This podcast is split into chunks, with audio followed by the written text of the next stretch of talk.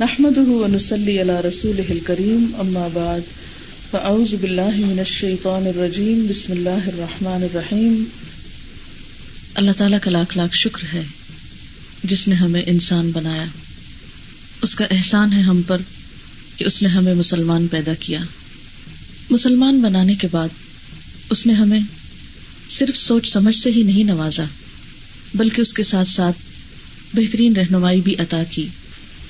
جب ہم کائنات پر ایک نظر ڈالتے ہیں کہ زمین اور آسمان ان سب چیزوں کی پیدائش میں، ان سب چیزوں کے بنانے میں ہم سب کے لیے ایک بہت بڑی نشانی ہے۔ سب سے بڑی بات تو یہ کہ ان میں سے جو کچھ بھی ہمیں نظر آتا ہے، اگر ہم کسی بھی زمین کے خالی حصے پر نکل جائیں، تو اپنے دائیں بائیں آگے پیچھے آسمان پر اور زمین کی طرف نظر ڈالیں۔ تو اتنا کچھ ہمیں نظر آتا ہے کہ جس کی وسطوں کو ہم پا ہی نہیں سکتے۔ اتنی بے شمار چیزیں کہ جن کو گننا ہمارے لیے محال۔ ان سب چیزوں کو دیکھ کر انسان سوچتا ہے کہ انہیں کس نے بنایا۔ آپ دیکھیں کہ جب آپ کوئی کہانی پڑھتے ہیں، کوئی ناول پڑھتے ہیں، تو آپ کے ذہن میں فوراً آتا ہے کس نے لکھا۔ جب آپ ایک پینٹنگ دیکھتے ہیں تو آپ سوچتے ہیں کہ کس نے بنائی۔ کوئی اچھا مکان بنا ہوا دیکھتے ہیں، کوئی اچھی بلڈنگ کوئی اچھا تعمیر کا نمونہ، تو آپ فوراً سوچتے ہیں کہ اس کا بنانے والا کون ہے؟ آرکیٹیکٹ کون ہے؟ اسے ڈیزائن کس نے کیا؟ اینڈ سو آن کسی بھی چیز کو دیکھ کر فوراً ذہن میں یہ سوال آتا ہے کہ یہ کہاں سے بنا؟ اسی لیے آپ دیکھیں کہ بہت ساری پروڈکٹس ایسی ہوتی ہیں کہ جس میں اس کا میک لکھا ہوتا ہے، بنانے والے کا لکھا ہوتا ہے میڈ ان جاپان ہے made in U S A کہاں کا ہے؟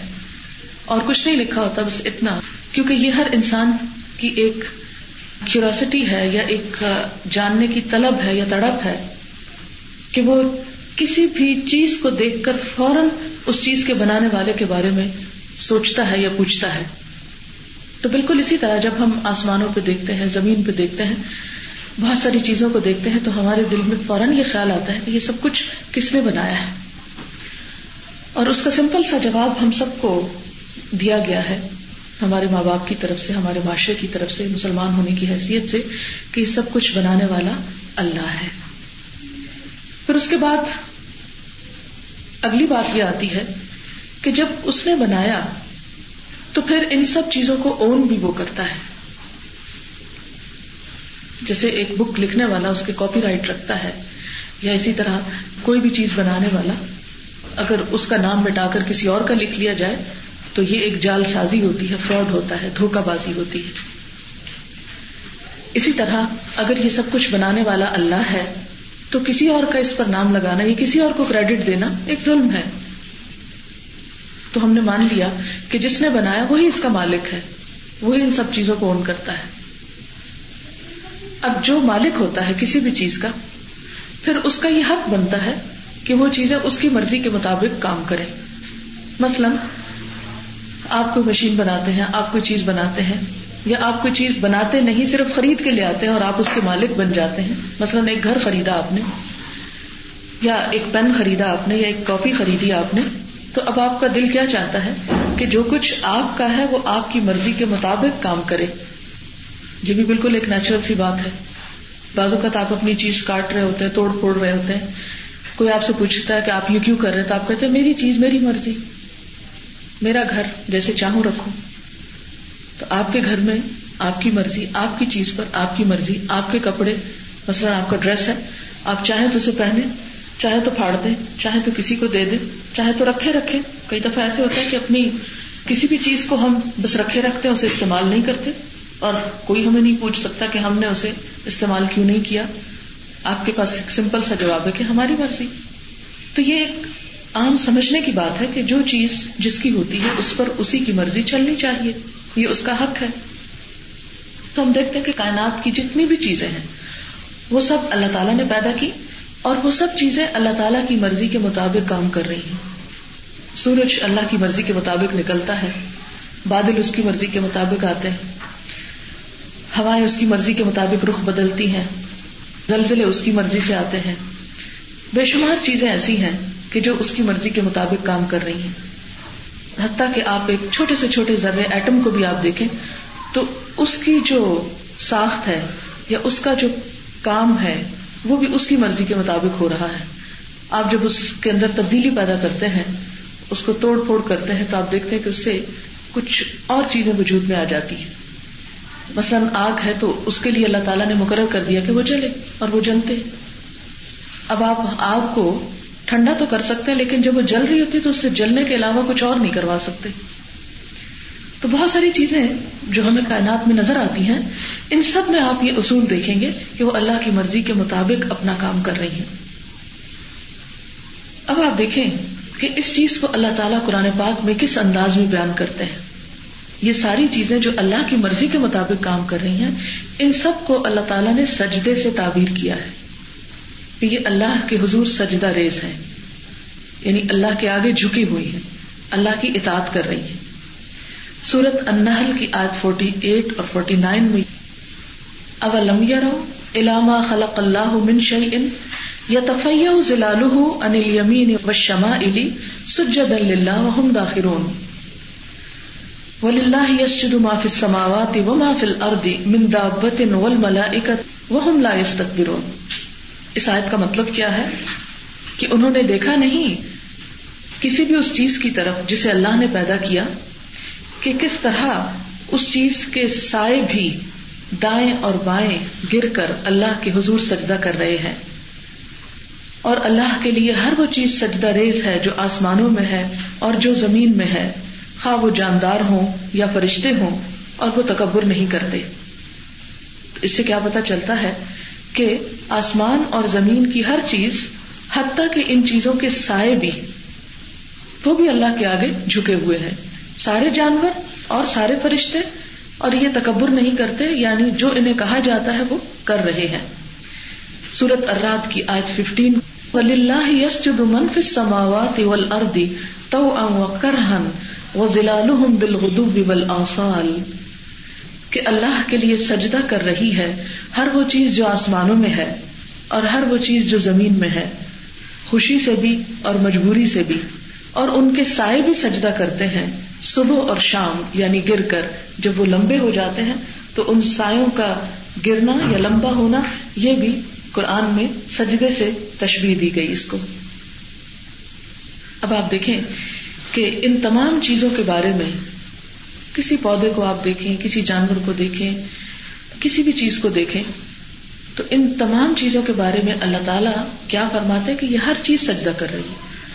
اب یہ سجدہ کس قسم کا کر رہی ہے؟ مثلاً درخت کھڑا ہے، وہ تو خود کھڑا ہے، وہ تو نیچے نہیں جھکتا۔ ابھی پچھلے دنوں آپ نے دیکھا ہوگا امیزنگ سائٹس میں انٹرنیٹ پہ، جس میں کچھ درخت اس پوزیشن میں ہے جیسے وہ رکو کی حالت میں ہے پتہ نہیں وہ تصویر آپ کی نظر سے گزری ہے نہیں۔ اسی طرح کچھ اور چیزیں۔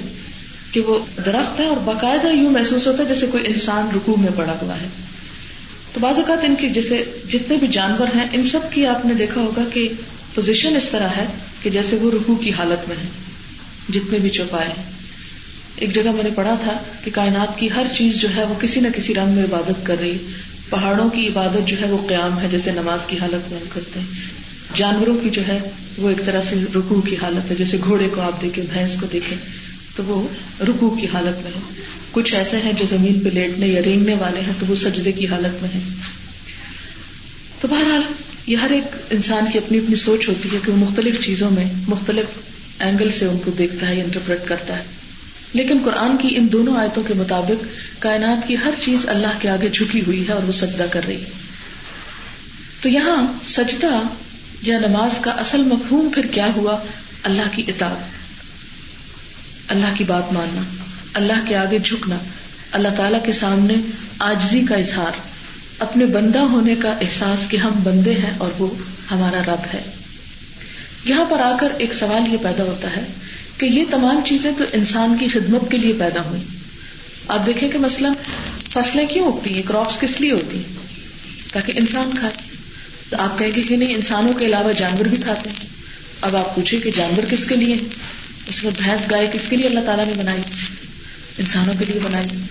پھر اسی طرح کچھ پرندے ہیں خوبصورت قسم کے، تو وہ بھی ہمیں قرآن میں پتا چلتا ہے کہ انسانوں کی خوشی کے لیے بنائے۔ کہ انسان ان کو دیکھ کر خوش ہوتے ہیں۔ اور قرآن پاک میں لباس کے لیے لفظ آتا ہے ریشا کا اسے پرندوں کے پروں سے تشبیح دی گئی۔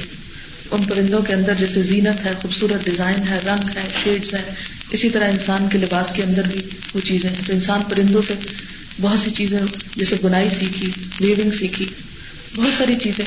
تو یہ تمام انسان کی خدمت کے لیے پیدا کیے گئے۔ پہاڑوں کے اندر جو کچھ خزانے رکھے، وہ کس کے لیے ہیں؟ سمندر کے اندر جو کچھ ہے، وہ کس کے لیے وہ سب کچھ ہمارے لیے۔ کچھ چیزیں ڈائریکٹلی ہم استعمال کرتے ہیں، کچھ انڈائریکٹلی ہم ہی ان سے فائدہ اٹھاتے ہیں۔ تو سوال یہاں پر یہ پیدا ہوتا ہے کہ وہ تمام چیزیں جو ہماری خدمت کے لیے پیدا ہوئی ہیں، وہ تو اللہ کی بات مان رہی ہے اللہ کے آگے سجدہ کر رہی ہیں، اللہ کے آگے جھکی ہوئی ہیں۔ لیکن ہم انسان یہ سب چیزیں استعمال کرتے ہیں، کیا ہم نہیں جھکیں گے؟ کیا ہمیں نہیں جھکنا چاہیے؟ اور ہمارے جھکنے کے لیے کیا ہے؟ اللہ تعالیٰ نے ایک مسلمان کے لیے دن میں پانچ مرتبہ نماز فرض دی کہ انسان دن بھر بھی اللہ تعالیٰ کی بات مانتا ہے، لیکن پھر خاص طور پر آ کر اپنی زبان سے اور اپنے ایکشن کے ساتھ دن میں پانچ مرتبہ اس بات کا اظہار کرتا ہے کہ اے رب، میں تیرا بندہ ہوں، جو نعمتیں تو نے مجھے دی ان سب پر میں تیرا شکر گزار ہوں۔ اب آپ دیکھیں کہ جو لوگ یہ کام نہیں کرتے، نماز نہیں پڑھتے، شکر ادا نہیں کرتے آجزی نہیں کرتے، وہ دراصل اللہ تعالی کو کیا بتا رہے ہیں؟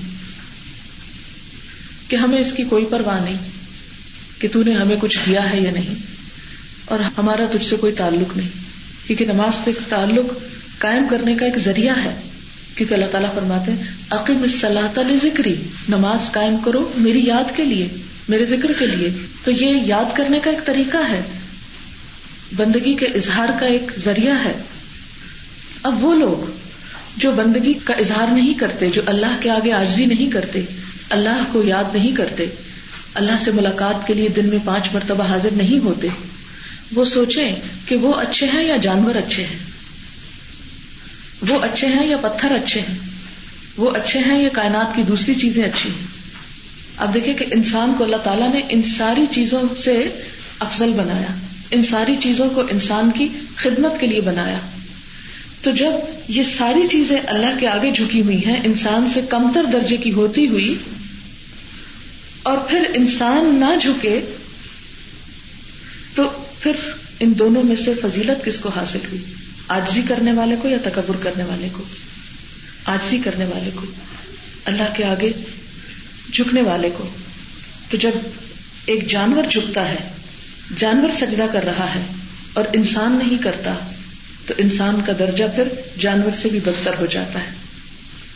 کیونکہ اللہ تعالیٰ نے قرآن پاک میں فرمایا کہ کچھ ایسے لوگ ہیں کہ جو جانوروں سے بھی بدتر ہے وہ عقل سے کام نہیں لیتے۔ اور عقل سے کام لینا کیا ہے؟ سب سے بڑی بات یہ کہ جس کی نعمتیں ہم استعمال کر رہے ہیں، جس کی دی ہوئی زندگی، اگر ہم سوچیں کہ ہمارے جسم میں جو کچھ ہے وہ کہاں سے آیا؟ ہم اگر دیکھ سکتے ہیں تو کس کے انعام سے؟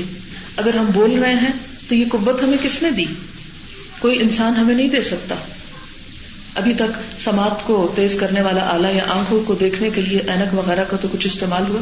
زبان تو ابھی نہیں بنی کہ اگر کسی کی اپنی نہیں کام کرتی تو اس کو دوسری لگا دی جائے یا اس کو بولنے کے لیے کچھ اور طریقہ بتا دیا جائے۔ تو اسی طرح اگر ہمارا دل دھڑک رہا ہے تو کس نے اس کو یہ حکم دیا؟ یا کہاں سے ہم نے لیا یہ سب کچھ؟ یا ہمارا دماغ استعمال ہو رہا ہے؟ یہ سب کچھ ہم نے کہاں سے لیا؟ انسان کبھی سوچے تو صحیح۔ اس میں سے کوئی چیز ایسی نہیں کہ جو ہم نے کسی انسان سے لی ہو۔ یا اگر خدا نخواستہ کسی انسان کی چلی جائے تو وہ دوسرے سے جا کر ادھار لے آئے یا جا کے بازار میں خرید لائے۔ نہیں۔ آپ نے دیکھا ہوگا کہ جب ایک دانت میں چھوٹی سی تکلیف ہوتی ہے، آپ ڈینٹسٹ کے پاس جاتے ہیں، وہ آپ کے دانت نکالنے کے کتنے پیسے لے لیتے ہیں یعنی صرف نکالنے کے۔ اور جب وہ مصنوعی دانت لگاتے ہیں تو آپ نے دیکھا ہوگا کہ تھاؤزینڈ میں آپ کو پے کرنا پڑتا ہے۔ اس وقت انسان سوچتا ہے کہ اللہ تعالیٰ کتنا مہربان ہے کہ ہم سے کچھ بھی لیے بغیر یہ ساری نعمتیں مفت میں ہمیں دے دی۔ تو جب سب کچھ ہمیں اللہ کی طرف سے مل رہا ہے، تو ہمارا بھی تو کچھ فرض بنتا ہے۔ ہم پر بھی کوئی ذمہ داری عائد ہوتی ہے۔ اور وہ کیا ہے کہ ہم جواب میں اس کا شکر ادا کریں۔ اور اس کے شکر کے لیے اس نے ہمیں طریقہ بتایا کہ آؤ تم نماز پڑھو۔ اور پھر اس میں ہمیں ڈسپلن سکھایا۔ وقت مقرر کر دیے۔ تاکہ سب لوگ اپنے وقت کی پابندی کے ساتھ کام کر سکیں وقت کیوں مقرر کیا؟ آپ تھوڑی دیر کے لیے سوچیں کہ مثلاً آپ لوگ یہاں پڑھنے کو آتے ہیں۔ تو آپ ایک ٹائم ٹیبل بناتے ہیں۔ کس لیے ٹائم ٹیبل بناتے ہیں؟ تاکہ سارے کام آپ کے روزانہ ہو جائیں۔ جو کچھ آپ کو کرنا ہے، وہ وقت کی پابندی کے ساتھ ہو جائے۔ دوسرے لفظوں میں آپ یہ کہہ سکتے ہیں کہ ٹائم ٹیبل بنانا بھی انسان نے اللہ تعالیٰ سے ہی سیکھا۔ نمازوں کا ایک ڈیلی ٹائم ٹیبل ہمیں دے دیا گیا۔ اگر آپ تھوڑی دیر کے لیے سوچیں کہ اگر آپ کے کسی بھی دن کا ٹائم ٹیبل نہ ہو اور آپ سے یہ کہہ دیا جائے کہ آج آپ جو چیز جب چاہیں کر لیں تو آپ دیکھیں گے کہ دن ختم ہو جائے گا اور آپ کے سب کام بھی نہیں ہو پائیں گے۔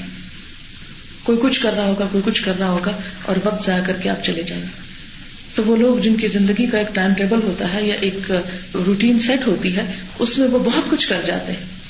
یعنی جن کی لائف آرگنائزڈ ہوتی۔ لیکن جو لوگ بغیر کسی ٹارگیٹ کے جیتے ہیں وہ اپنی زندگی کو ضائع کر دیتے ہیں۔ تو بالکل اسی طرح اگر اللہ تعالیٰ ہمیں یہ ٹائم ٹیبل سیٹ کر کے نہ دیتے کہ تمہیں فجر کی نماز سورج نکلنے سے پہلے پڑھنا ہے، پھر زوال ہونے کے بعد زہر پڑھنا ہے، پھر اس کے کچھ اور دیر کے بعد اثر پڑھنا ہے، پھر دن کے ڈھلتے یعنی غروب ہوتے مغرب اور ذرا وقت گزر جائے تو عشاء اگر یہ نہ ہوتا۔ اور ہمیں یہ کہہ دیا جاتا کہ دن میں پانچ نمازیں پڑھ لو، بس جب چاہو پڑھ لو۔ تو آپ دیکھتے کہ ہم اپنے لیے بہت بڑی مصیبت کھڑی کر لیتے۔ کہ وہ ساری جمع کر کے اگر ہمیں رات کو پڑھنا پڑتی تو ہم پڑھ نہ سکتے۔ پھر اسی طرح دوسرا فائدہ اس کا یہ ہوتا ہے کہ جب ہم ایک کام کرتے کرتے تھک جاتے ہیں، مثلاً رات بھر سوتے سوتے ہم تھک گئے، تو ہمیں ایک ہلکی پھلکی ایکسرسائز کی ضرورت ہوتی۔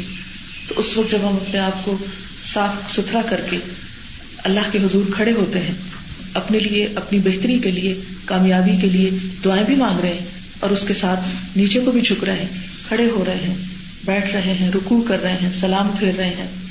تو یہ ساری کیا ہے؟ ایک ہلکی پھلکی ایکسرسائز پھر اس کے بعد آپ دن کا ایک بڑا حصہ کام کرتے ہیں. تقریباً آٹھ گھنٹے کا وقفہ آ جاتا ہے اس کے بعد. آپ دیکھیں کہ ورکنگ آور عموماً میکسیمم آٹھ گھنٹے ہوتے ہیں، اس سے زیادہ نہیں ہوتے. وہ آٹھ گھنٹے آپ کو اللہ تعالیٰ دنیا کے کام کرنے کا خوب موقع دیتا ہے. اس کے بعد پھر آپ تھک جاتے ہیں. پھر آپ کو ایک روحانی اور جسمانی غذا کی ضرورت ہوتی. جس طرح صبح اٹھنے کے بعد ایک جسمانی غذا کے لیے آپ بریک فاسٹ کرتے ہیں، اسی طرح ہلکی پھلکی نماز بھی پڑھتے ہیں. پھر آپ دوپہر کو کھانا کھاتے ہیں اور اس کے ساتھ ایک روحانی ڈوز بھی لیتے ہیں صبح کی نماز بھی پڑھتے ہیں اور آپ ریلیکس ہو جاتے ہیں۔ آپ دیکھیں کہ کام کرنا بہت اچھی بات ہے، لیکن اگر انسان کسی بریک کے بغیر کام ہی کرتا چلا جائے، کرتا چلا جائے، تو یہ الٹیمیٹلی اس کی اپنی زندگی کے لیے نقصان دہ ہو جاتا ہے۔ اور اگر انسان اپنی زندگی میں صرف جسمانی ضرورتیں پوری کرتا رہے اور روحانی ضرورت پوری نہ کرے، تو یہ بھی اس کے لیے نقصان دہ ہو جاتا ہے۔ تو اس لیے اس کے لیے کیا لازم ہے کہ اپنی روح اور جسم دونوں کو ساتھ لے کر چلے۔ پھر آپ دیکھیں کہ اثر کے وقت پھر چائے کا کپ لیتے ہیں، پھر چار رکعت نماز چھوٹی سی، ایک روحانی ڈوز لیتے ہیں۔ مغرب کا وقت ایسا ہوتا ہے کہ جب انسان کی جسمانی ضرورت نہیں ہوتی کچھ، لیکن روح ایک اداسی کا شکار ہو جاتی ایک عجیب سے غم کا، ایک ڈپریشن کا سا شکار ہوتا ہے انسان جب اندھیرا آ رہا ہوتا ہے۔ اس وقت انسان پھر مغرب کی نماز ادا کرتا ہے۔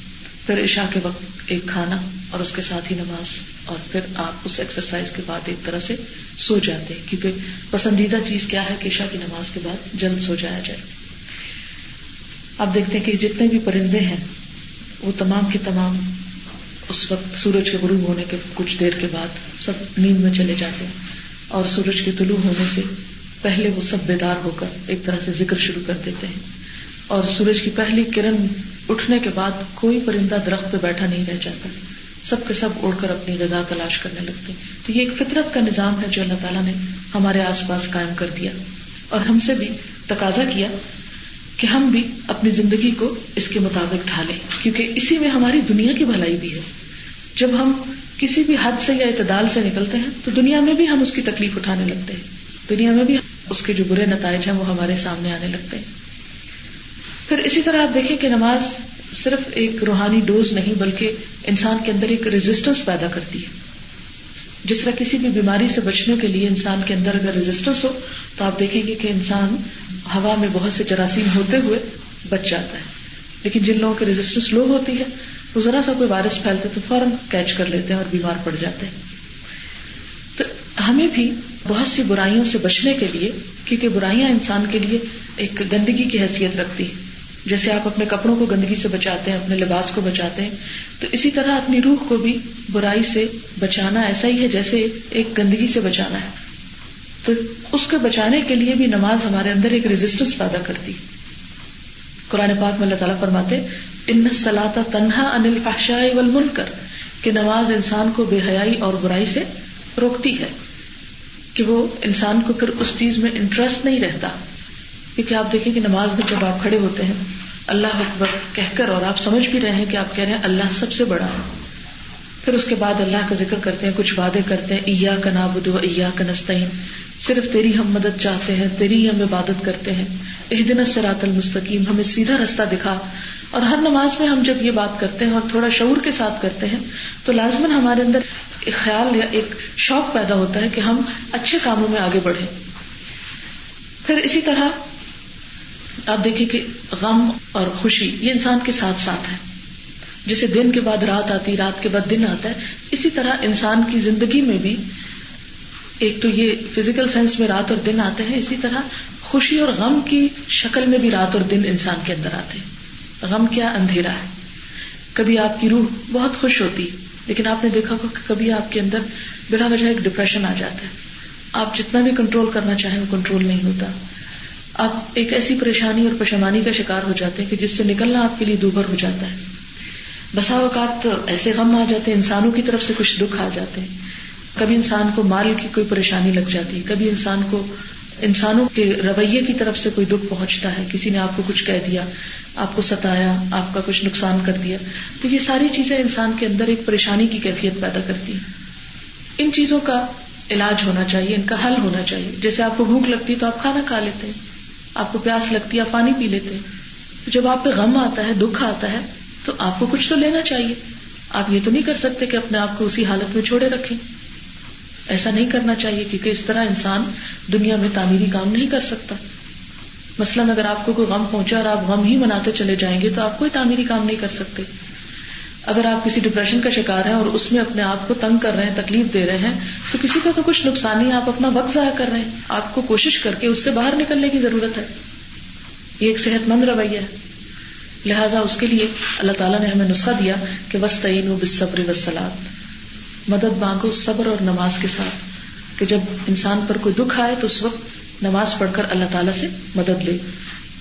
نبی صلی اللہ علیہ وسلم کا طریقہ یہ تھا کہ جب بھی آپ کو کوئی پریشانی کا وقت آتا تو آپ فوراً نماز کی طرف دوڑتے ہیں۔ جنگ بدر میں آپ دیکھتے ہیں کہ کتنا شدید وقت تھا مسلمانوں پر۔ یوں لگتا تھا کہ جیسے آج مسلمان مٹ جائیں گے۔ حضرت علی فرماتے ہیں کہ میں نے دیکھا کہ نبی صلی اللہ علیہ وسلم اپنے خیمے کے اندر نماز پڑھ کر آہذاری کر رہے ہیں اور خوب خوب دعا مانگ رہے ہیں۔ یا حیو یا کیوم پڑھ رہے ہیں۔ اور اسی طرح ہمیں سلاط حاجت سکھائی گئی۔ فرض نماز کے علاوہ حاجت کے نفل پڑھ کر انسان اپنے لیے دعا کر سکتا ہے۔ کبھی امتحان ہے، کبھی کوئی بزنس ہے، کبھی شادی کا موقع، کبھی کچھ۔ زندگی میں تو ہر وقت، ہر لمحہ کچھ نہ کچھ چینجز آتی رہتی ہیں۔ بہت سے حالات ایسے ہوتے ہیں کہ جو آپ کنٹرول نہیں کر پاتے۔ ایسے میں آپ کو ضرورت ہوتی ہے کہ کوئی ایک ایسی ہستی آپ کی مدد کرے جو آپ سے کہیں زیادہ طاقتور ہے اور جو سب کچھ کر سکتی ہے۔ تو اس سے مدد مانگنے کا ایک فارمل طریقہ کیا ہے کہ دو نفل آپ پڑھیں، حاجت کی دعا پڑھیں اور آپ حاجت اپنی اللہ تعالیٰ کے سامنے رکھیں۔ تو یہ نماز کا ایک بہت بڑا فائدہ ہے۔ پھر اسی طرح یہ ہے کہ انسان سے جو غلطیاں ہو جاتی ہیں، وہ انسان کے ضمیر پر ایک بوجھ ہوتی ہے ایک پریشانی کا سبب بنتی ان غلطیوں کو دھونے کے لیے نماز بہت اچھی چیز ہے۔ حدیث میں آتا ہے کہ یم حل خطایا کہ نماز جو ہے وہ برائیوں کو دھو ڈالتی ہے۔ آپ صلی اللہ علیہ وسلم نے اس کے لیے ایک مثال دی کہ اگر تم میں سے کسی شخص کے دروازے پر ایک نہر بہ رہی ہو اور وہ دن میں پانچ مرتبہ اس میں نہا لے، تو کیا اس کے جسم پر کوئی میل رہ جائے گی؟ تو لوگوں نے کہا کہ نہیں، تو آپ نے فرمایا اسی طرح، جب انسان دن میں پانچ مرتبہ نماز پڑھ لیتا ہے، تو اس کے جو گناہ ہے وہ ساتھ ساتھ دھلتے چلے جاتے ہیں۔ ہم میں سے کون یہ دعویٰ کر سکتا ہے کہ ہم بہت نیک ہیں اور ہم سے کوئی غلطی نہیں ہوتی؟ ہم میں سے ہر شخص انسان ہے اور ہر انسان سے غلطی ہوتی۔ ہے کبھی آپ کا ارادہ نہیں ہوتا، آپ کی نیت نہیں ہوتی، لیکن آپ سے ہو جاتی۔ اچھا آپ نے دیکھا ہوگا کہ جب غلطی ہو جاتی ہے، تو پھر انسان کی زمین پہ ایک بوجھ پڑتا ہے۔ ایک پریشانی سی آتی ہے، ایک تکلیف ہوتی ہے۔ تو آپ دیکھیں کہ بعض اوقات آپ کو سمجھ میں نہیں آ رہا ہوتا کہ بات کیا ہے، لیکن وہ اندر کہیں سب کانشیس میں کوئی چیز ایسی ہوتی ہے کہ جو آپ کو پنچ کر رہی ہوتی ہے اور تنگ کر رہی ہوتی ہے۔ تو اسلام نے انسان کے اس پنچنگ سے اور اس تکلیف سے نکلنے کا راستہ بتایا اور وہ یہ کہ وہ نماز پڑھے اور دعا کرے۔ تو اس کے بار بار اللہ کے حضور حاضر ہونے سے کیا ہوتا ہے کہ اس کے گناہ دھل جاتے ہیں۔ اور پھر وہ ایک کھلے ضمیر کے ساتھ، ایک خوشی کے ساتھ زندگی کے بہت سے کاموں میں آگے بڑھتا ہے۔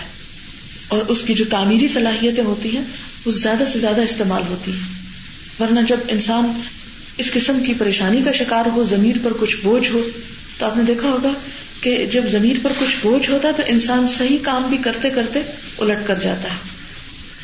تو انسان کی روح کو غموں سے آزاد کرنے کے لیے گناہوں کے بوجھ سے آزاد کرنے کے لیے ضروری ہے کہ ساتھ ساتھ اس کی صفائی کا بھی کوئی انتظام ہو اور وہ نماز ہی کے ذریعے ہوتا ہے۔ پھر اسی طرح ایک تو پانچ نمازیں ہیں، پھر جمعے کی نماز مردوں کے لیے رکھی گئی۔ تو فرمایا کہ کبائر کے علاوہ، کبائر کہتے ہیں بڑے گناہوں کو، کبیرہ گناہ، جیسے قتل کرنا، زنا کرنا، شراب پینا، یہ کبیرہ گناہوں میں فرما کہ کبیرہ گناہوں کے علاوہ جو چھوٹے چھوٹے گناہ ہیں، وہ ان پانچ نمازوں سے اور جمعے کے بعد جمعے سے معاف ہو جاتے ہیں۔ یعنی خود ان الحسنات یوزب سیاد جب انسان یہ نیکی کرتا تو برائی خود بہت مٹ جاتی۔ جو کبیرہ گناہ ہوتے ہیں، ان پر جب تک انسان توبہ کرتا نہیں، معافی مانگتا نہیں، اور انسان اعتراف نہیں کرتا کہ میں نے غلط کیا، اس وقت تک معاف نہیں ہوتے۔ یعنی کچھ گنا تو ایسے ہیں کہ جو آپ سے لا علمی میں ہو گئے اور پھر آپ کے نماز پڑھنے سے اور وزو کرنے سے وہ ساتھ ہی دھل گئے۔ جیسے لا علمی میں آئے تھے، ایسے ہی یعنی کہ آپ بہت کانشیسلی کام نہیں بھی کرتے تو صرف ایک نیکی کرنے سے وہ پچھلا صاف ہوتا چلا جاتا ہے۔ لیکن بڑے گناہوں کے لیے یہ ہے کہ آپ کو جیسے ان کے کرنے میں آپ کا نفس اور شعور اور وہ سب انوالو ہوتا ہے۔ یہ نہیں ہوتا کہ کوئی شخص کہے کہ مجھے پتہ ہی نہیں کہ زنا کرنا جو ہے وہ ایک برائی ہے اور ایک حرام کام ہے اور وہ کر لے۔ ظاہر ہے کہ اس میں اس کی عقل بھی کام کر رہی ہے، اس کا دل بھی کام کر اس کو سب ہوش و حواس میں وہ کر رہا ہے۔ یا کسی کو قتل کرنے میں کوئی کہ نہیں مجھے تو پتہ ہی نہیں تھا قتل کرنا ایک غلط کام ہے۔ اس کی ساری عقل، سوچ، سمجھ اس میں استعمال ہو رہی تھی۔ اور اس میں جانتے بوجھتے ہوئے کہ یہ ایک بری بات ہے۔ کیونکہ اگر دین کو آپ ایک طرف بھی رکھیں تو انسان کا ضمیر اور اخلاق اور معاشرہ اس کو بتاتا ہے کہ کسی انسان کی جان لینا ایک بہت بڑا جرم ہے۔ اور اسی طرح اور برائیاں جو ہے جو بڑی بڑی برائیاں، جیسے جادو کرنا، والدین کی نافرمانی کرنا۔ تو ان برائیوں کے لیے پھر ہمیں کیا بتایا گیا کہ انسان کیا کرے؟ توبہ استغفار کرے اور خود سے معافی مانگے اور کچھ چیزوں کا کفارہ بھی۔ کچھ ایسے گنا ہوتے ہیں کہ جب تک آپ اس کا جرمانہ نہ ادا کریں تو وہ معاف نہیں ہوتے۔ مثلاً قتل کا گناہ ایسا ہے کہ جس کے لیے آپ کو صرف زبانی توبہ نہیں، کافی۔ اس کے لیے آپ کو کفارہ بھی دینا ہوگا۔ اور اسی طرح کچھ اور برائیاں پھر آپ دیکھیں کہ نماز جو ہے اللہ کے ذکر اور دعا کا ایک بہت بڑا ذریعہ ہے۔ ہمیں سے ہر شخص محتاج ہے۔ قرآن پاک میں اللہ تعالیٰ فرماتے یا الناس انتم الفقراء اللہ۔ اے سب لوگوں تم سب اللہ کے محتاج ہو۔ ہمیں سے کوئی شخص ایسا نہیں کہ جو یہ سمجھے کہ اسے اپنے سے بڑی کسی ہستی کی ضرورت نہیں۔ انسان ہمیشہ اپنی زندگی میں اپنے سے بڑی اس رب العالمین کی ہستی کا محتاج رہتا ہے۔ تو نماز کے ذریعے اس سے دعا مانگتا ہے، ذکر کرتا ہے، تو اس کی ایک سیٹسفیکشن ہو جاتی۔ یہ بالکل ایسی کہ جیسے آپ اپنا کوئی کام کسی ایسے شخص کے حوالے کر دیں کہ جس کے بارے میں آپ کو تسلی ہو کہ وہ کر سکتا ہے، تو آپ کی ایک ٹینشن ختم ہو جاتی۔ بالکل جب ہم بہت سی ایسی چیزیں کہ جو ہمارے بس میں نہیں ہوتی، جب ہم دعا مانگ لیتے تو ہماری ایک تسلی ہو جاتی کہ ہم نے ایک ایسی ہستی کو اپنا کام کہہ دیا کہ بس اب وہ کر لے گی۔ اور اس سے انسان کو ایک اطمینان نصیب ہوتا ہے۔ اور زندگی کے باقی کاموں میں بہترین انوالومنٹ کے لیے آپ کے دل، روح، دماغ، شعور، احساسات، جذبات کا ایٹ پیس ہونا بہت ضروری ہے۔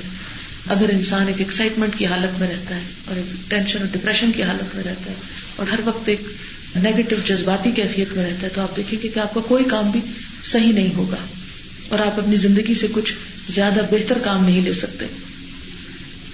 پھر اسی طرح آپ دیکھیں کہ قیامت کے دن انسان کی بخش کا ذریعہ بھی ہے نماز۔ ایک شخص نبی صلی اللہ علیہ وسلم کی خدمت میں رہا کرتا تھا، آپ کے لیے وزو کا پانی لے کر آتا، آپ کے اور کچھ خدمت کرتا۔ تو آپ صلی اللہ علیہ وسلم اس کا یہ فیل دیکھ کر اس پر بہت خوش ہوئے اور اس سے پوچھا کہ تم اتنا کچھ کرتے ہو تو مجھ سے کچھ مانگو، جو مانگو گا میں دوں گا تمہیں۔ اس نے کہا کہ اللہ کے رسول صلی اللہ علیہ وسلم، میں جنت میں آپ کے ساتھ رہنا چاہتا ہوں۔ بڑا عقل مند تھا، ہم جیسا کوئی ہوتا تو کوئی ظاہر چیز دیکھ کے کہتا اچھا میری فلاں ضرورت ہے، پوری کر دیجیے۔ تو کہنے لگا کہ میں جنت میں آپ کے ساتھ رہنا چاہتا ہوں۔ آپ نے فرمایا کہ اچھا کچھ اور مانگو۔ تو اس نے کہا، میرا سوال وہی ہے۔ آپ نے فرمایا، اگر جنت میں میرے ساتھ رہنا چاہتے ہو، تو سجدوں کی کثرت سے میری مدد کرو۔ یعنی نمازیں خوب پڑھا کرو تاکہ میں تمہیں اپنے ساتھ لے جا سکوں۔ تو یہ انسان کے لیے شفات کا ذریعہ ہوگی پھر اسی طرح یہ ہے کہ کامیابی کا وعدہ کیا گیا ان مومنوں سے جو اپنی نمازوں کے اندر آجزی جی ان کے ساری کا ثبوت دیتے ہیں۔ سورت المومنون اٹھارہویں پارے کی پہلی آیت میں آتا ہے، قد افلاح المؤمنون الزین فی صلاحم خاشعون۔ یقیناً فلاح پا گئے، کامیاب ہو گئے وہ مومن جو اپنی نمازوں میں خوشی و خزو اختیار کرتے ہیں۔ یعنی اپنی نمازوں میں آجزی اختیار کرتے ہیں۔ دل کے جھکاؤ کے ساتھ نماز پڑھتے ہیں۔ پھر اس کے علاوہ ہم دیکھتے ہیں کہ نماز کے ساتھ ایک وقت کی پابندی کی عادت پڑتی ہے۔ صحت اور نظافت، آپ دیکھیں کہ ہم دن میں پانچ مرتبہ کہاں اپنے دانت صاف کر سکتے ہیں؟ اگر نماز نہ پڑھنا ہو تو ہم میں سے کوئی اتنا اچھا نہیں کہ پانچ دفعہ جا کر اپنے دانت صاف کریں لیکن جب ہم نماز پڑھنے کے لیے وضو کرتے ہیں، تو آپ دیکھیں کہ تین مرتبہ ہم کس طرح رنس کرتے ہیں اپنے دانتوں کو، کلی کے ساتھ۔ پھر اسی طرح اگر مسواک کوئی کرے یا برش کرے، تو وہ اس کے لیے اور زیادہ ثواب کا سبب ہے۔ اس کے لیے بھی بہت تلقین کی گئی۔ پھر اسی طرح آپ دیکھیں کہ عام طور پر ہم اپنے ناک کی صفائی نہیں کرتے۔ اگر چہرہ دھوئیں بھی تو پانچ وقت اگر دن میں ہم دھوئیں گے بھی نہیں اور صاف بھی نہیں کریں گے تو وزو میں ناک بھی صاف کرنا ہوتا ہے۔ تو اس سے آپ دیکھیں کہ جو ہماری سانس لینے کا پیسج ہے، اس کی ایک طرح سے صفائی ہوتی رہتی۔ پھر پاؤں کو ہم عام طور پر اتنا دھونے کا اہتمام نہیں کرتے۔ باقی جسم کے حصوں کو، ہاتھ، ناخن، ہر چیز جو ہے ہماری صاف ہوتی ہے۔ تاکہ کانوں کے اندر بھی جو مسا کے ساتھ ہم انگلی پھیرتے ہیں، تو اس سے بھی ایک فریشنس کے احساس کے ساتھ یہ کہ اس کی صفائی بھی ہوتی رہتی ہے۔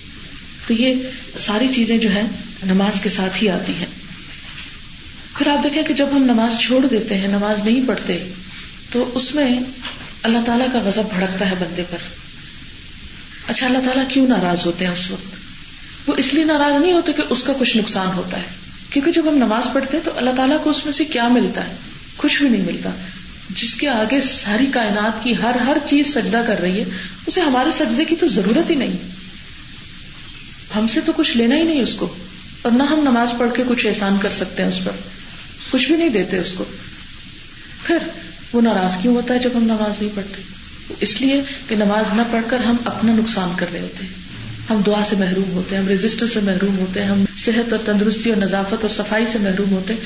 تو یہ اللہ تعالیٰ کی ایک محبت ہے دراصل، کہ وہ ہم سے ایک اچھا کام کروانا چاہتی۔ آپ دیکھیں کہ جب ایک ماں اپنے بچے کو ڈانٹتی ہے، تو وہ نفرت سے ڈانٹتی۔ جب وہ ناراض ہوتی ہے، تو نفرت سے ناراض کی ہوتی نہیں، وہ کیا چاہتی ہے ناراض ہو کر؟ کہ یہ اپنی اصلاح کر لے، یہ اپنا فائدہ کرے۔ مثلاً بچے ہوم ورک نہیں کرنا چاہتے اسکول سے آ کر۔ یا کپڑے نہیں چینج کرنا چاہتے یا دانت نہیں صاف کرنا چاہتے تو ماں اسرار کے ساتھ کرواتی، بازو کا سختی بھی کرتی۔ تو یہ اس لیے سب کچھ کرتی کہ اس کو ستایا جائے، بچے کو پریشان کیا جائے۔ نہیں، وہ اس کے بھلے کے لیے کر رہی ہوتی ہے کہ اس کا فائدہ ہو جائے۔ تو بالکل اسی طرح جب اللہ تعالیٰ ہمیں نماز نہ پڑھنے پر سزا کی بات کرتے ہیں یا ناراضگی کی بات کرتے ہیں، تو وہ اس لیے تاکہ ہم اپنے فائدے کو سوچیں۔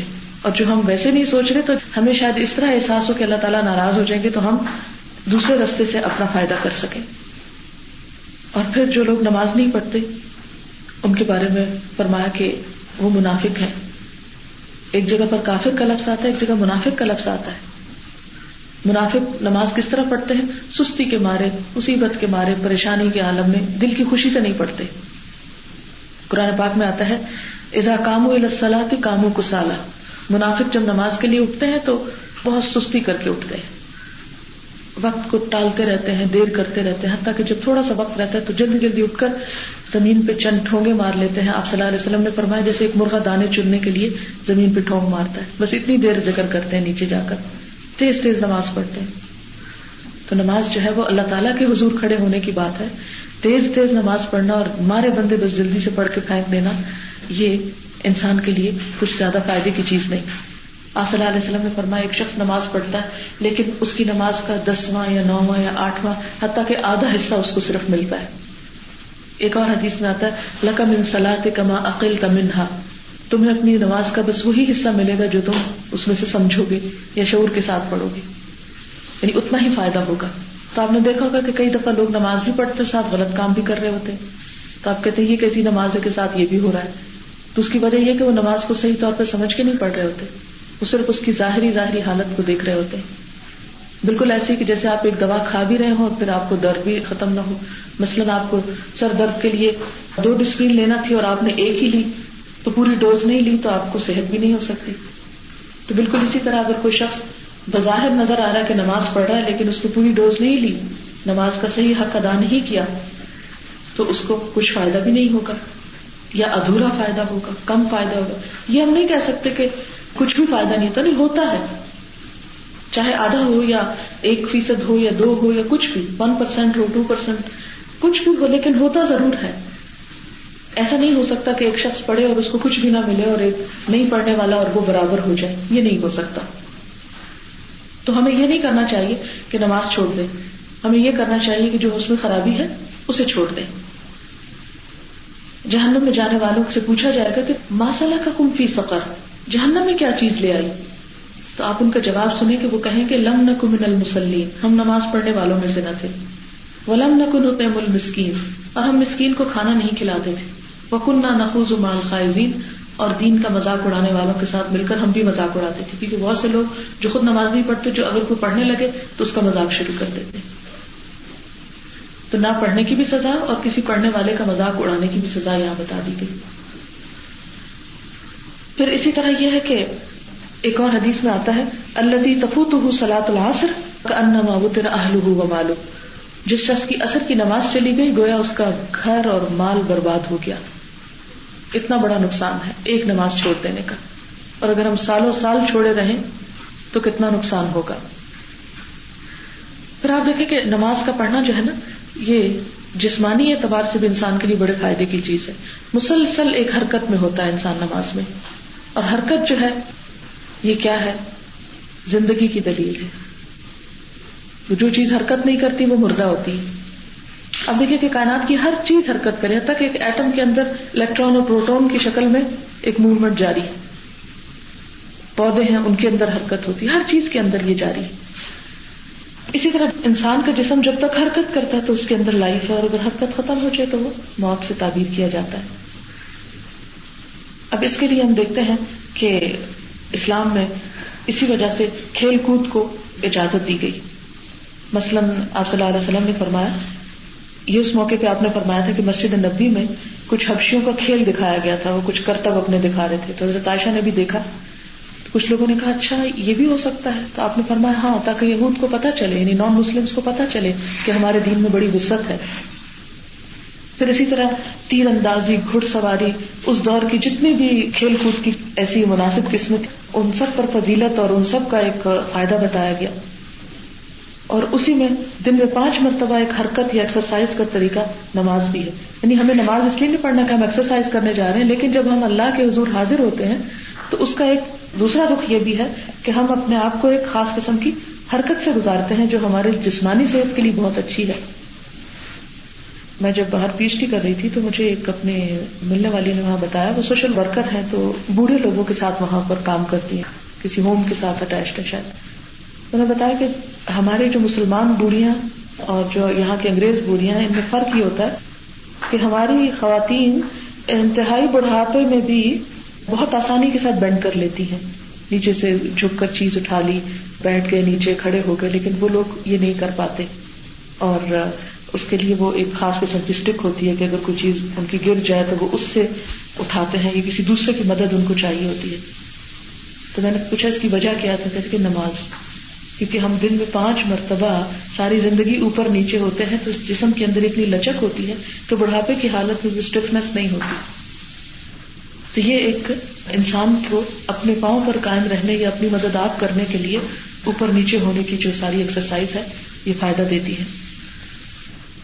پھر اسی طرح آپ دیکھیں کہ جب ہم کھڑے ہوتے ہیں، ہاتھ اٹھاتے ہیں، ہر نماز میں آپ دیکھیں، جسے دن میں ہم سیونٹین فرض پڑھتے ہیں، بارہ سنتیں پڑھتے ہیں اور نفل اس کے علاوہ ہے تو صرف فرض اور سنت میں دیکھیں تو ہم تیس مرتبہ رکو میں جاتے ہیں یعنی تھرٹی ٹائم صرف فرض اور سنت میں تھرٹی ٹائمس ہم بینڈ کرتے ہیں۔ عام طور پر اگر ہمیں کہا جائے کہ تھرٹی ٹائم بینڈ کرنے کی ایکسرسائز کرے تو ہم سے کون کرے؟ بہت مشکل ہوتا ہے نا، ایک الگ سے ٹائم نکال کے۔ لیکن جب ہم صرف فرض اور سنت بھی پڑھتے ہیں تو تھرٹی ٹائمس ہم رکو میں جاتے ہیں۔ تھرٹی رکت میں پھر دو دفعہ سجدہ کریں تو سکسٹی ٹائم ہم زمین پہ سر رکھتے ہیں۔ تو آپ کو سوچے کہ وہ ساری بلڈ جو ہوتا ہے وہ چہرے کی طرف آ جاتا ہے۔ تو سکسٹی ٹائمس ہم جب سجدہ کرتے ہیں صرف فرض اور سنت کی حالت میں، تو ہماری سارا بلڈ جو ہے وہ چہرے کی طرف آ جاتا ہے۔ پھر اسی طرح سکسٹی سجدہ اور تھرٹی رکو ملائے تو آپ نائنٹی ٹائمس آپ روزانہ ایک طرح سے نیچے جا رہے ہیں۔ پھر اسی طرح سلام پھیرتے ہیں۔ تو تیس دفعہ دائیں اور بائیں اپنے آپ کو حرکت دیتے ہیں۔ یہ ایک طرح سے گردن کی جو ہے ایکسرسائز ہوتی ہے۔ پھر اسی طرح جب ہاتھ اوپر اٹھاتے ہیں تو دن میں نائنٹی ون ٹائمز آپ اوپر کو لے جاتے ہیں۔ پھر اسی طرح آپ جب نیچے بیٹھتے ہیں تو بیٹھنے کا بھی ایک خاص انداز بتایا گیا کہ کس طرح دائیں پاؤں کو کھڑا رکھا جائے اور آخری جو ہمارا کادا ہے، اس میں کھڑا تو رکھنا ہے، لیکن آپ نیچے کو بیٹھ سکتے ہیں۔ تو یہ ساری چیزیں جو ہے مسلس کی ایکسرسائز ہے، جوڑوں کی ساری ہڈیاں آگے پیچھے ہوتی ہیں۔ تو یہ سارے کا سارا جو ہے، ہمارے لیے جسمانی صحت کے اعتبار سے بھی بہت فائدہ ہوتا ایک تو ہوتا ہے نا کہ بالکل ہی آپ اس طرح بہت اٹھے ہوئے ہیں، لیکن اگر پراپر سجدہ کیا جائے کہ ان کندھوں کے برابر ہاتھ ہوں اور ایک تو ہوتا ہے نا، ہم ہاتھوں کے بیچ میں سجدہ کرتے ہیں، یہ صحیح پوزیشن نہیں ہوتی۔ جب آپ ذرا سا ہاتھ پیچھے رکھیں یعنی ان کندھوں کے برابر لے کر آئے اور ذرا سا ان کو کھول کے رکھیں اور سجدہ کریں، تو پیچھے پاؤں اٹھے ہوئے بھی ہوں تو وہ بہت اونچا پھر سجدہ نہیں ہوتا۔ فنگر نارمل رکھیں یعنی بہت ایسے بھی نہیں کرنے چاہیے اور بہت یوں بھی نہیں کرنے چاہیے۔ ہاں ہاں۔ قبلہ کی طرف ہی رہنا جی جی ہاں اس طرح۔ اور اسی طرح یہ ہے کہ رکوع میں بھی صحیح پوزیشن جو ہے، وہ عموماً میں نے دیکھا کہ خواتین خاص طور پہ صرف اتنا جھکتے نہیں پورا اتنا جھکنا حتیٰ کہ حدیث میں آتا کہ جیسے پانی اوپر رکھتے تو وہ گرے نہ بالکل لیول پہ یہ چیز ایک بہت ہمارے معاشرے میں مرد یوں کرے عورتیں یوں کرے مرد میں نے اس کے اوپر بہت دیکھا ہے۔ بخاری میں دیکھا، مسلم میں دیکھا، مجھے کہیں بھی کوئی صحیح حدیث ایسی نہیں ملی کہ جس میں مرد اور عورت میں کوئی فرق کیا گیا ہو۔ یہ ہمارے اسکالرز نے خصوصاً انڈین اسکالرز نے یہاں پر جو عورتوں کے حیا سے متعلق کچھ ایسے چیزیں خود سے انٹروڈیوس کرائی گئی ان میں زیادہ تر یہ چیزیں ملتی ہیں کہ عورت جو ہے وہ یہ نا اب آپ دیکھیں کہ جب آپ جھک رہے، اتنا جھکیں یا اتنا جھکیں یہ جب سجدے میں چلے گئے، تو آپ الٹ تو گئے نا۔ جب الٹ گئے تو ذرا اوپر ہو گئے یا نیچے ہو گئے، اس سے تو فرق نہیں پڑتا۔ لیکن یہ آپ دیکھیں کہ جب تک صحیح پوزیشن میں ہم سجدہ نہیں کرتے، تو وہ سجدے کا صحیح فائدہ نہیں ہوتا۔ وہ جب تک پیشانی کے اوپر بوجھ نہیں آتا، تو وہ جو بلڈ کا جو فلو ہوتا ہے، سر کی طرف، وہ پوری طرح نہیں ہوتا۔ یعنی جب آپ اس طرح چپک کے زمین کے ساتھ سجدہ کرتے ہیں، تو وہ صحیح فائدہ حاصل نہیں ہوتا۔ وہ خود بخود تھوڑا سا فرق پڑ جاتا ہے، لیکن بالکل زمین سے چپک کر کرنے سے منع کیا گیا ہے۔ کہ بالکل ہی اگر انسان وہاں لیٹ جاتا ہے تو آپ دیکھیں گے کہ اس میں وہ خوشی و خزو کی وہ نہیں آتی۔ اور یہ جتنی بھی اسٹیٹمنٹس آتی ہیں، کسی حدیث یعنی حضور صلی اللہ علیہ وسلم کی طرف سے یا قرآن کی طرف سے نہیں آتی۔ یہ اسکالرس کی اپنا ایک ویو ہے۔ تو اسکالرس کا جب تک ویو ہے تو پابند نہیں ہوتے ہم۔ کون یہ ذرا سی اٹھی بھی ہونی چاہیے؟ کیونکہ جب وہ لیٹ جاتے ہیں نا، کیونکہ ایک حدیث میں آتا ہے کہ کتے کی طرح بازو پھیلانے سے روکا گیا ہے۔ ذرا سا اٹھ یعنی کہ ایک طرح بالکل ہی آپ اس طرح کر لیں، وہ نہیں کریں۔ آپ ذرا سا اٹھائیں گے تو آپ دیکھیں گے کہ وہ بہت آسانی کے ساتھ آپ۔ یہ بھی خود سے ہی ایک وہ کر لیا گیا ہے پراپر طریقہ جو ہے نا، یہ اس طرح ہاتھ اٹھانا۔ نہ تو آپ اس طرح کریں اور نہ اس طرح یعنی اس طرح یہاں لے جانا جو ہے، یہ بھی تو ایک اس پوزیشن کو بگاڑنے والی بات ہے۔ ہاں تقریباً اس کے برابر سے آ جاتا ہے۔ یہ ضروری نہیں کہ ہم ناپ کے دیکھیں، لیکن ایک نارمل حالت میں جب ہم ہاتھ اٹھاتے ہیں اس میں بہت اکڑانے کی بھی ضرورت نہیں، کھولنے کی بھی ضرورت نہیں جسٹ نارمل ریلیکس جی یہ بھی کہیں نہیں آیا کہ لازمی چادر آپ دیکھیے چادر بھی تو ہم لوگ بھی زیادہ پہنتے ہیں۔ اربوں کے یہاں تو چادر ویسے ہی نہیں پہنتے اسکارف لیا ہوتا ہے اور اس کو، تو اس سے نماز میں ہاتھ چھپانے کا کوئی حکم نہیں ہے، کوئی پابندی جی۔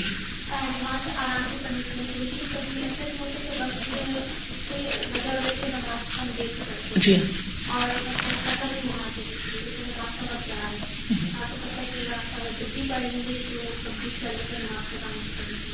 اس میں ایسی تیزی نہ کریں کہ جس سے لفظ آدھے آدھے رہ جائیں یا بہت ہاری میں۔ لیکن یہ ہے کہ لمبی صورتیں نہیں پڑھیں آپ۔ کل والا پڑھ لیں، انا آتا ہی نہ پڑھ لیں۔ اور آخری دو رکعتوں میں تو ویسے ہی صرف الحمد پڑھنا ہے۔ تو اس میں بھی ایک وقار ضرور قائم رہے۔ اگر آپ نے شروع کر دی، ایک حدیث میں آتا ہے، من ادرا کا رکا آتا من سلاتی فقط ادرا کا سلاتا جس نے نماز کی ایک رکت بھی پالی ٹائم میں، تو گویا اس نے ساری نماز پالی۔ تو اگر آپ سمجھتے ہیں کہ دو پڑھی اور دو میں سورج نکل جائے گا یا ڈوب جائے گا، تو کوئی بات نہیں۔ جتنا آپ پڑھ رہے ہیں، اس کو وکار کے ساتھ پڑھیں۔ بس یہ ہے کہ بہت لمبی تلاوت اور وہ چیزیں نہ کریں۔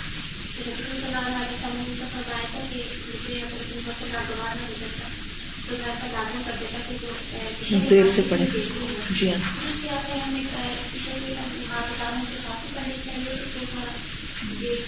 پسندیدہ عشاء کی نماز میں تاخیر ہے، لیکن اگر کسی وجہ سے آپ سمجھیں کہ بہت لیٹ ہونے میں آپ سونا شروع کر دیں گے یا مہمان آ گئے اور وہ شاید بہت ہی دیر سے جائیں یا سفر میں آپ جا رہے ہیں یا کوئی بھی اور، تو پھر آپ جلدی بھی پڑھ لیں تو بہتر ہے۔ یہ ہر شخص کے اپنے ڈسکرپشن پہ چھوڑ دیا گیا۔ اور خصوصاً خواتین کے لیے مردوں کے لیے تو جماعت کی ہوتی ہے کہ وہ جس وقت ہوگی اسی وقت پڑھنا۔ لیکن افضل جو ہے یعنی زیادہ ثواب تاخیر میں ہے۔ لیکن اگر تاخیر میں سستی کا اندیشہ ہو یا تھکاوٹ یا نیند کا تو پھر بہتر ہے کہ پہلے۔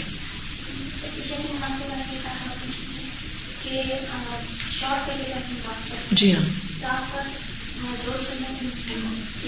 جی۔ لازم نہیں ہے۔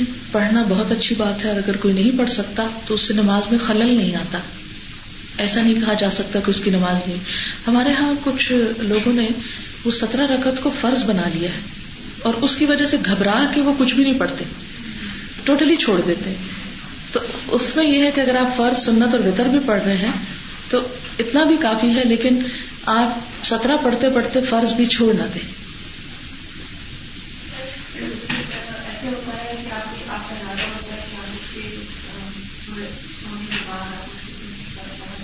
جی ہاں۔ آنکھ نہیں کھلی یعنی ہاں۔ تو اس میں جس وقت آنکھ کھلے گی، اس وقت ہی آپ بتر پڑھ لیں۔ کوئی بات نہیں۔ پھر فجر کے وقت ہی آپ بتر جی ہاں۔ تو پھر آپ فجر کے وقت ہی بتر پڑھ لیں۔ کیونکہ ایک حدیث میں آتا ہے کہ جب کوئی شخص سو جائے اور اس کی نماز چلی جائے، تو جس وقت وہ اٹھے، اسی وقت پڑھ لے کیونکہ اس نے جان بوجھ کے ایسا نہیں کیا۔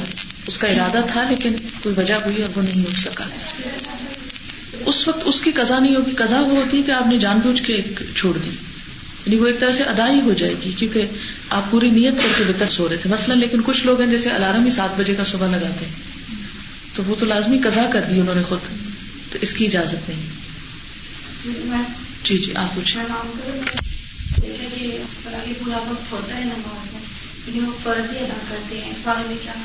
یہ تو صحیح نہیں ہے، کیونکہ سنت کو بھی جان پوچھ کے مستقل طور پہ نہیں چھوڑنا چاہیے۔ کیوں؟ اس لیے کہ قیامت کے دن اگر فرض میں کوئی کمی بیشی ہو جائے گی، تو سنت اور نقل سے پوری کی جائے گی۔ اور اگر وہ چھوڑے رکھے، تو خدا نخواستہ ادھر کوئی گڑبڑ ہو گئی تو کچھ بھی ہاتھ نہیں۔ اور ویسے بھی آپ دیکھیں کہ آپ صلی اللہ علیہ وسلم نے کیا فرمایا تھا کہ سجدوں کی کثرت سے میری مدد کرو، کہ میں تمہیں جنت میں لے جا سکوں۔ یعنی شفاعت کے لیے ضروری ہے کہ تم بھی کچھ کرو۔ تو اس لحاظ سے بھی پھر یہ کہ نوافل کا اہتمام جو ہے ضروری ہے۔ کبھی ہمیں جلدی ہوتی ہے، کوئی بیماری ہوتی ہے، تو اس میں انسان نہیں پورا کر سکتا، تو کوئی بات نہیں۔ لیکن اچھا ہے کہ اگر انسان کچھ وقت نکالے۔ جی ہاں۔ نہیں، سفری نماز پڑھنی چاہیے، کیونکہ ایک حدیث میں آتا ہے کہ آپ صلی اللہ علیہ وسلم نے فرمایا کہ اللہ تعالیٰ کو جس طرح یہ بات پسند ہے کہ لوگ اس کی پابندیاں قبول کریں، ایسے ہی یہ بات بھی پسند ہے کہ لوگ اس کی دی ہوئی رخصت سے فائدہ اٹھائیں۔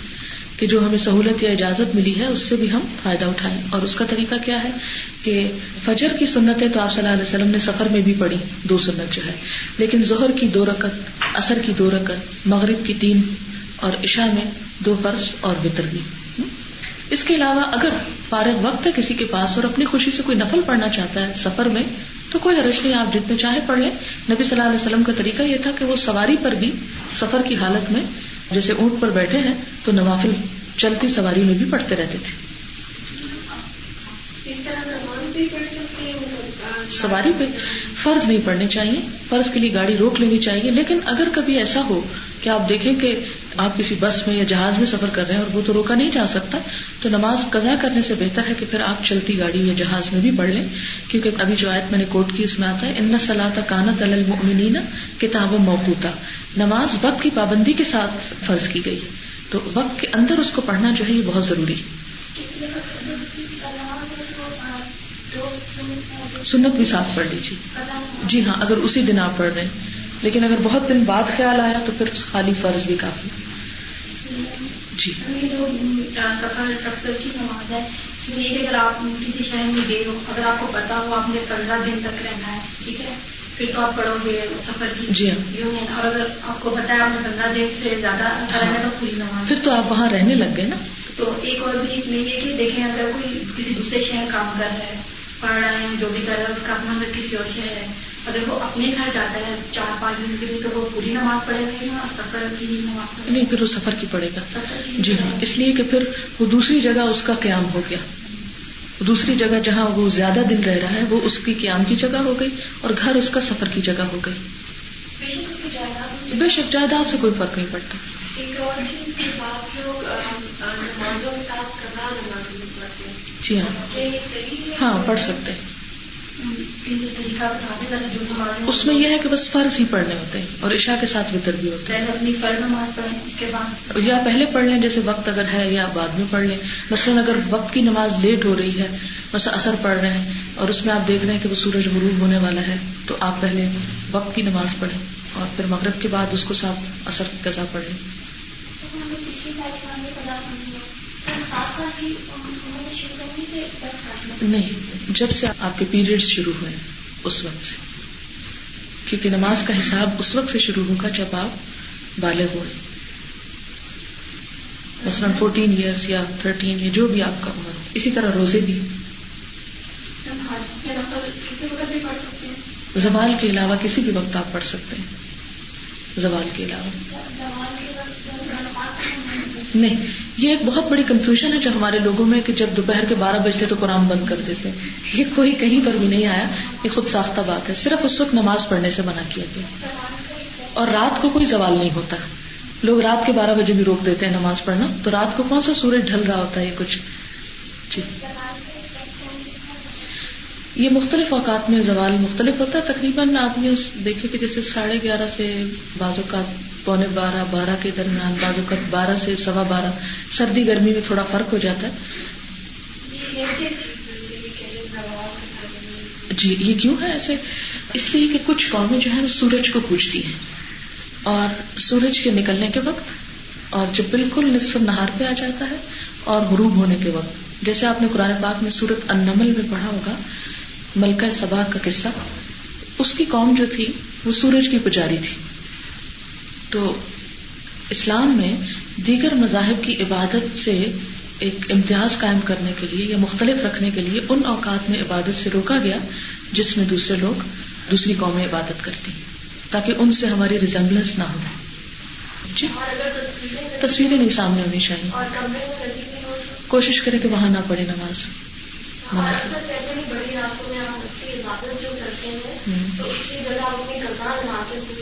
جی جی بہتر ہے تاکہ پہلے فرض کیونکہ فرض اگر رہتے ہیں اور نفل پڑھ رہے ہیں تو یہ بالکل ایسے ہی کہ جیسے کمپلسری سبجیکٹ ہے آپ کا اگر آپ اس میں فیل اور آپشنل میں پاس ہو رہے ہیں تو پاس نہیں ہے آپ۔ جی ہاں۔ اس میں میں اس نتیجے پہ پہنچی ہوں کہ اتنی چیزیں ہمیں آپ نے بتائی ہیں کہ اگر واقعی اگر ہم وہ کرنے لگ جائیں سارا دن میں، تو ہمارے پاس کوئی وقت نہیں رہتا کہ کسی اور کی دی ہوئی کوئی چیز ہم کریں۔ لیکن اگر کوئی چیز، کوئی بھی بزرگ آپ کو قرآن یا سنت میں سے بتاتا ہے جس میں کوئی شرک کی بات نہیں، تو ایک لمٹ کے اندر آپ اس کو پڑھ لیں۔ آپ دیکھیں کہ نبی صلی اللہ علیہ وسلم نے ہمیں جو بھی وظیفہ بتایا ہے، کوئی ایک مرتبہ ہے، کوئی تین مرتبہ ہے سات مرتبہ ہے، دس مرتبہ ہے تھرٹی تھری ٹائمس ہے اور میکسیمم ہنڈریڈ ٹائمس کوئی وظیفہ نبی صلی اللہ علیہ وسلم نے ہمیں ہنڈریڈ ٹائمس زیادہ کرنے کو نہیں بتایا ایٹ اے ٹائم تو اب آپ دیکھیں کہ جب ہمیں یہ کچھ لوگ کہتے ہیں، سوا لاکھ ختم کر لو آیت کریمہ اور اتنے لاکھ دفعہ فلاں چیز پڑھ لو، تو یہ اپنے اوپر ایک ظلم کرنے والی بات ہے۔ حضرت یونس علیہ السلام نے مچھلی کے پیٹ میں کتنے ہزار دفعہ آیت کریمہ پڑھا تھا؟ ایک دفعہ ون سنگل ٹائم ہوگی لیکن کتنا اس میں اثر تھا کہ وہ دل سے پڑا تھا۔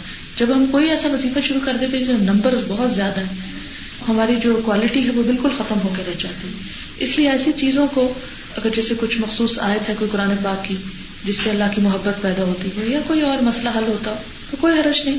قرآن میں آتا ہے وہ نزل من القرآن ماں ہوا شفا و رحما ہم نازل کرتے ہیں قرآن میں سے جو شفا بھی ہے اور رحمت بھی ہے۔ تو اگر کسی کے تجربے میں کسی خاص آیت نے فائدہ دیا ہے تو ایک لمٹ کے اندر جیسے آیات شفا ہے یا کچھ اور تو کوئی حرج نہیں، آپ پڑھ سکتے ہیں۔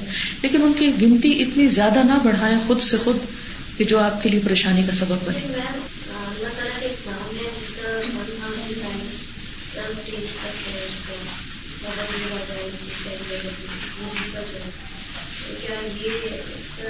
ایک بوجھ ہی ہے میرے خیال میں، اگر ہنڈریڈ ٹائمس بھی کر لیں اور دل سے کریں تو زیادہ بہتر ہے۔ کیونکہ یہ کسی انسان نہیں بتایا نا، تو ہم پر وہی نہیں آئی کہ ہزار دفعہ ہی ضرور کریں۔ تو آپ روز اگر ایک تصویر کرتے رہیں تو زندگی میں لاکھ دفعہ ہو ہی جائے گا۔ لیکن سارے کام چھوڑ کے آپ صرف اس پہ بیٹھ جائیں، ہمیں ایسی کیوں نہیں تکلیف دی گئی؟ اس کی وجہ یہ ہے کہ پھر انسان فرائض کو بھول جاتا ہے۔ بہت سے لوگ ختم کرتے کرتے آیت کریمہ کا نمازیں بھی لیٹ کر دیتے ہیں یا کئی پڑھتے بھی نہیں تو اس طرح پھر ترتیب الٹ جاتی ہے کسی بھی چیز کی۔ یہ بالکل ایسے ہی کہ جیسے بچوں کو آپ چاکلیٹس دیتے رہتے ہیں تو وہ کھانا چھوڑ دیتے ہیں۔ کھانا ان کے لیے زیادہ صحت مند چیز ہے جبکہ چاکلیٹس نقصان دہ۔ تو ہمارے یہاں بھی عموماً یہ کہ اس طرح کے وظیفے جو ہیں وہ ہمیں ان میں اٹریکشن ہوتی ہے کہ یہ کام ہو جائے گا، وہ ہو جائے گا۔ لیکن جو اصل ڈائٹ ہے پراپر نماز پڑھنے کی یا ٹائم پر ذکر کرنے کی، صبح شام کے ذکر ہے تو وہ ہم نہیں کرتے، تو یہ ٹھیک ہے اس میں جو اولاد ہوتی ہے، انسان کی، وہ کوئی بھی نیکی کرے، صرف قرآن کی نہیں۔ کسی قسم کی کوئی نیکی کرتی ہے، تو وہ نیکی والدین کو آٹومیٹیکلی اس کا ایک حصہ ملتا ہے۔ اسی طرح جب آپ کسی کو کوئی اچھی بات سکھاتے ہیں وہ شخص اس بات پر جب تک عمل کرتا ہے یا آگے بھی پہنچاتا ہے، وہ بھی نیکی آپ کو پہنچتی ہے۔ خواہ وہ نہ بھی کہے کہ میں نے یہ جو نیکی کی ہے، اس کا ثواب پہنچے، وہ اس کا کرنا ہی کافی ہے۔ اور اسی طرح جو دعا بھی آپ میت کے لیے کرتے ہیں، وہ بھی انشاءاللہ فائدہ دیتی۔ ان کو ثواب پہنچتا رہتا ہے۔ اس میں یہ ہے کہ نبی صلی اللہ علیہ وسلم سے یہ ہم نے خود سے ایک طریقہ بنا لیا ہے۔ یہ بھی ایک تکلف ہو جاتا ہے۔ اور اپنے اوپر ایک بوجھ ڈالنے والی بات ہو جاتی ہے کہ ہم اس میں بھی اپنی کئی ذمہ داریوں اور فرائض کو چھوڑ کر ایک یہ کام شروع کر کے سمجھتے ہیں کہ شاید یہ پہنچے۔ کل ہی مجھے میری ایک اسٹوڈینٹ بتا رہی تھی کہ ان کے گاؤں میں کچھ رواج ایسا ہے کہ لوگ اپنی جائیداد تک بیچ کر اپنے لیے مرنے کے بعد کا کھانا زندگی میں پکوا لیتے ہیں اور سارے گاؤں کو بانٹتے ہیں کہ پتہ نہیں بعد میں کوئی پکائے گا یہ نہیں۔ تو آپ دیکھیں کہ اسلام نے ہمیں صدقہ خیرات کرنے کا تو ہر وقت حکم دیا ہے۔ تو وہ ہر کام جو نیکی کا ہے وہ ہماری آخرت ہی کے لیے ہونا چاہیے، نہ کہ کچھ کام ہمارے دنیا کے لیے اور کچھ ہم مرنے کے بعد کے لیے۔ ہمارا تو ہر کام مرنے کے بعد کے لیے۔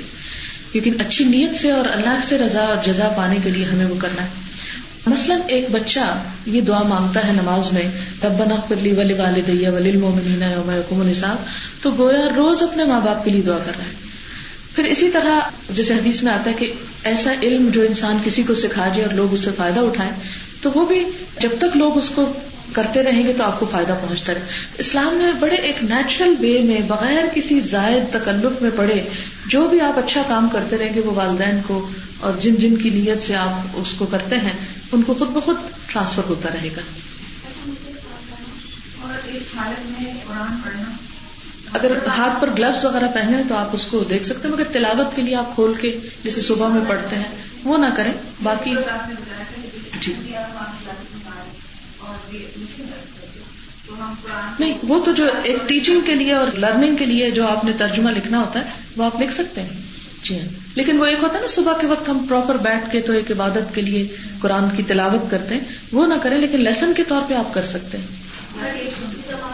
جی زبانی بھی جو آپ کو آیت الکرسی رات کو پڑھنا میں ہمیشہ لوگوں سے کہتی ہوں کہ کئی دفعہ خواتین کی ڈیتھ ہو جاتی ہے بچے کی پیدائش میں، اور اس وقت وہ نفاس کی حالت میں ہوتی، کیا وہ کلمہ نہیں پڑھے گی؟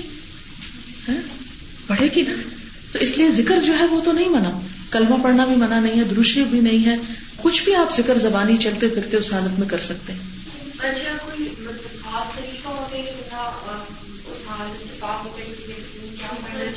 اس اس میں صرف یہ ہے کہ پراپر وزو کرنا چاہیے اور جسم سے ہر طرح کی میل نجاست اتارنی چاہیے، استنجا کرنا چاہیے اور باقی سارے جسم کو دھو لینا چاہیے۔ کوئی بھی ایک بال برابر جگہ خشک نہیں رہنی چاہیے۔ کوئی کلمہ نہیں ہے، کوئی ذکر نہیں ہے، کوئی اور ریچول نہیں ہے نتھنگ ہاں وہ پاؤں آخر میں اس لیے کہ وہ جب انسان باتھ روم میں، اب تو یہ نا چپل ہوتے ہیں، اگر کئی جگہ ایسی تھی جہاں چپل کے بغیر لوگ کھڑے ہیں تو پھر وہ سارے جسم کا میل کو چل، پاؤں کو ہی چلا جاتا ہے تو نکلنے سے پہلے آخر میں پاؤں دھوئی وہ اس وجہ سے۔ جی۔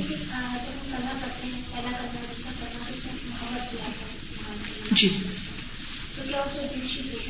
نہیں، بس اس میں بس دل میں جب ہوتا ہے نا، نبی صلی اللہ علیہ وسلم کا نام کہیں بھی آئے تو جو سننے والے ہیں ان کو دل میں صلی اللہ علیہ وسلم کہہ دینا چاہیے۔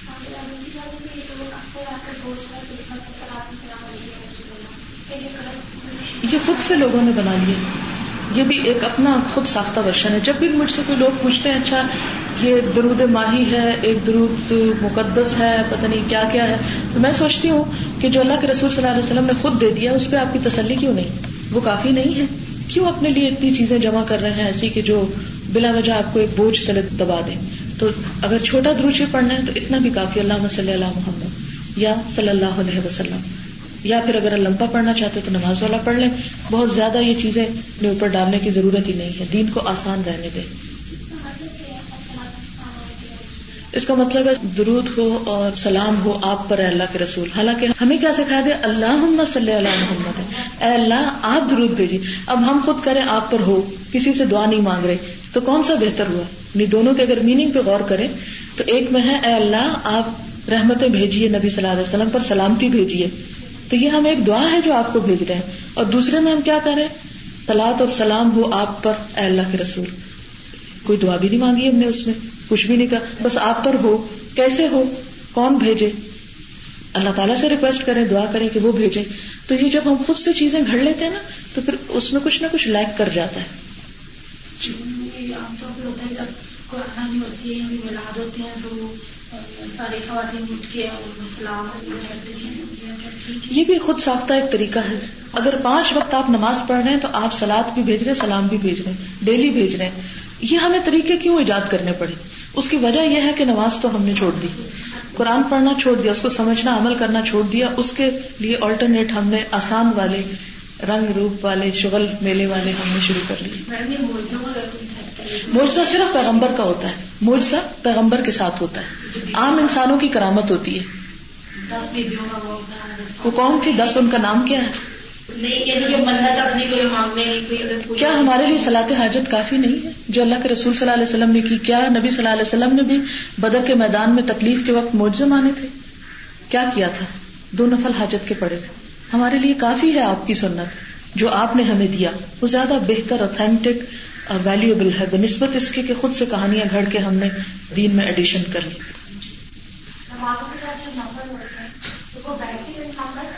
ففٹی پرسینٹ ثواب ہوتا ہے، اگر کھڑے ہو کے پڑھے تو ہنڈریڈ پرسینٹ نہیں، گناہ نہیں ہے، لیکن